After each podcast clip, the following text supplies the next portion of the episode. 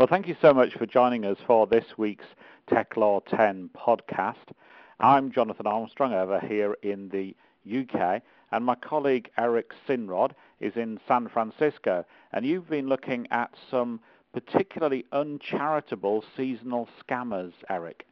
Yes, so we're fresh on the heels of a wonderful Thanksgiving, and hopefully everybody expressed their gratitude and enjoyed their loved ones and, and even enjoyed their technology at the same time. There's a lot to be thankful there.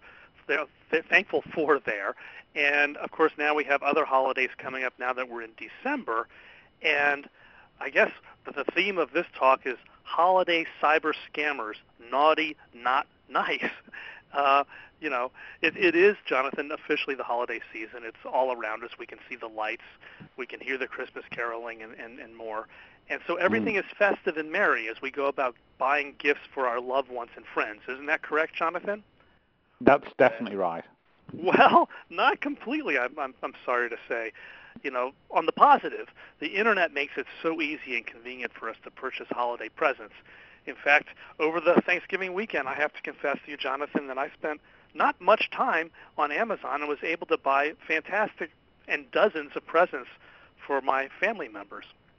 So this user friendliness, as opposed to trudging out and waiting in lines at stores, really results in the purchase of more presents and perhaps greater mirth and merriment around the holidays. But, and there always seems to be a but, uh, as reported just very recently by USAToday.com, c- cyber criminals have been lurking in the vicinity of Black Friday and Cyber Monday and the overall holiday season. So what are they up to in their sinister with sinister motives? Well, they've been busy inundating uh, the internet with emails, social postings, social media postings, I should say, uh, and search results that contain links that offer pitches for various scams and worthless products. This is not nice, Jonathan. It's downright nah. naughty. Why is this happening? Well, cyber criminals go where the money is. And these days, unquestionably, plenty of money heads in the direction of online holiday purchases. So in terms of what's going on, there have been emails containing spoofed delivery confirmations and order notices allegedly from brand name companies such as Amazon, eBay, Walmart, Target, Toys R Us, FedEx, UPS, and DHL. And these have been on a significant increase uh, as we move into the holiday season.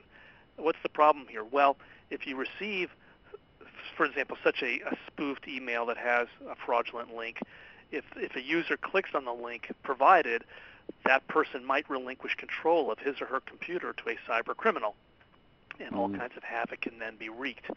Um, in terms of purchasing platforms, smartphones reportedly are the least secure, with 1.3% of sales from them on them being fraudulent. Now you might say 1.3% of sales, not so much. Well, think of the totality of sales. You know, 1.3% mm. of those sales is a lot. That compares to 0.8% fraudulent sales on desktops, excuse me, and 0.5% fraudulent sales on tablets. So interestingly, tablets look like they're the most secure of the bunch. So what's the take-home message? Um, online shoppers need to be careful.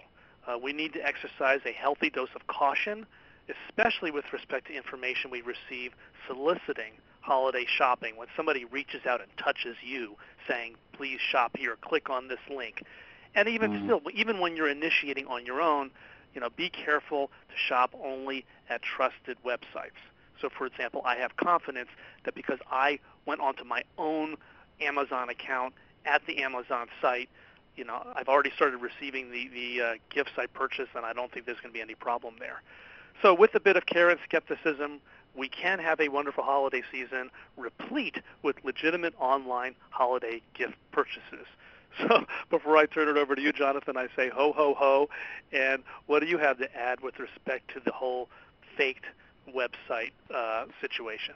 I think that's a very uh, some very good points there, Eric. I guess I've got three points to make.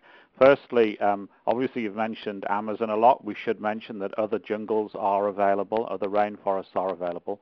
Um, secondly, I guess um, I can remember a case. It must have been about 10 years ago now, which for me was quite an eye opener. It was the first uh, really sophisticated fake site that I'd seen.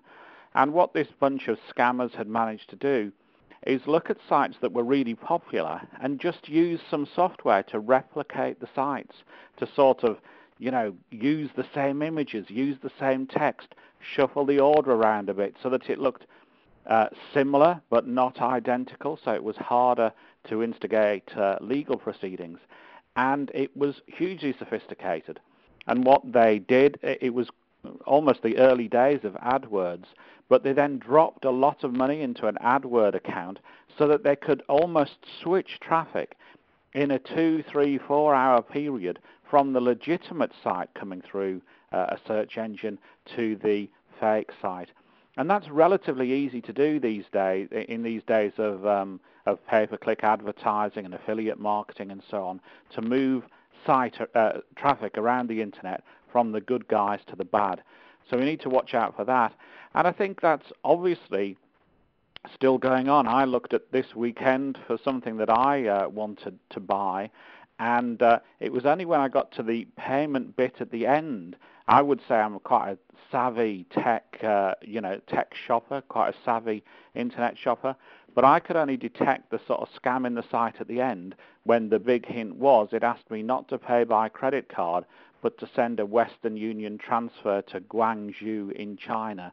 Now, um, I think even the least internet savvy of us know that that's uh, a definite warning sign um, because then you've got no recourse to the credit card should the merchant prove uh, to be fraudulent. So there's going to be a lot of these scams about. Obviously, as internet shopping increases and the price of hiring criminal brains decreases, then we're going to see more of these attacks, I think, year on year, Eric. And I think your um, messages of caution are very well taken. You know, in some ways, Jonathan, we've come a little bit full circle. I mean, I, I remember once upon a time, and you're probably too young for this, back at the dawn of the e-commerce age, I'm just teasing, uh, about 14 years ago or so, you know, people wondered whether uh, folks would actually shop online for yeah. Christmas purchases because everyone was paranoid they would, you know, have their, you know, credit card numbers, you know, stolen by somebody else and then, you know, the, the merchants were able to point out, well, listen, you know, you make telephone purchases and you use your credit card number and you've been relatively safe, so you should do it online too. And I think what's happened over time is people have become more and more used to purchasing online to the point where sometimes they don't even give it a second thought. And, and mm. now we, we're in a realm where if you're not really paying attention uh, and you get that errant email or you go to that fake website that looks pretty official, you know, you think you just made a legitimate purchase, and now your financial information has been provided to somebody who's intent on doing evil with it. I, I think we need to inject back into people the healthy dose of skepticism we had at the beginning of the commercial internet age. Uh, the, mm. the internet now is very robust, and online sales are here to stay. But we have to make sure we do it right, so we can enjoy our holidays nestled around our tree with our presents being opened and not a problem. Yeah, no, very good, uh, very good advice. Okay, so we're going to sign off. This has been your uh, weekly Tech Law 10. Uh, I'm Eric Sinrod in San Francisco. My email address is ejsinrod at duanemorris.com.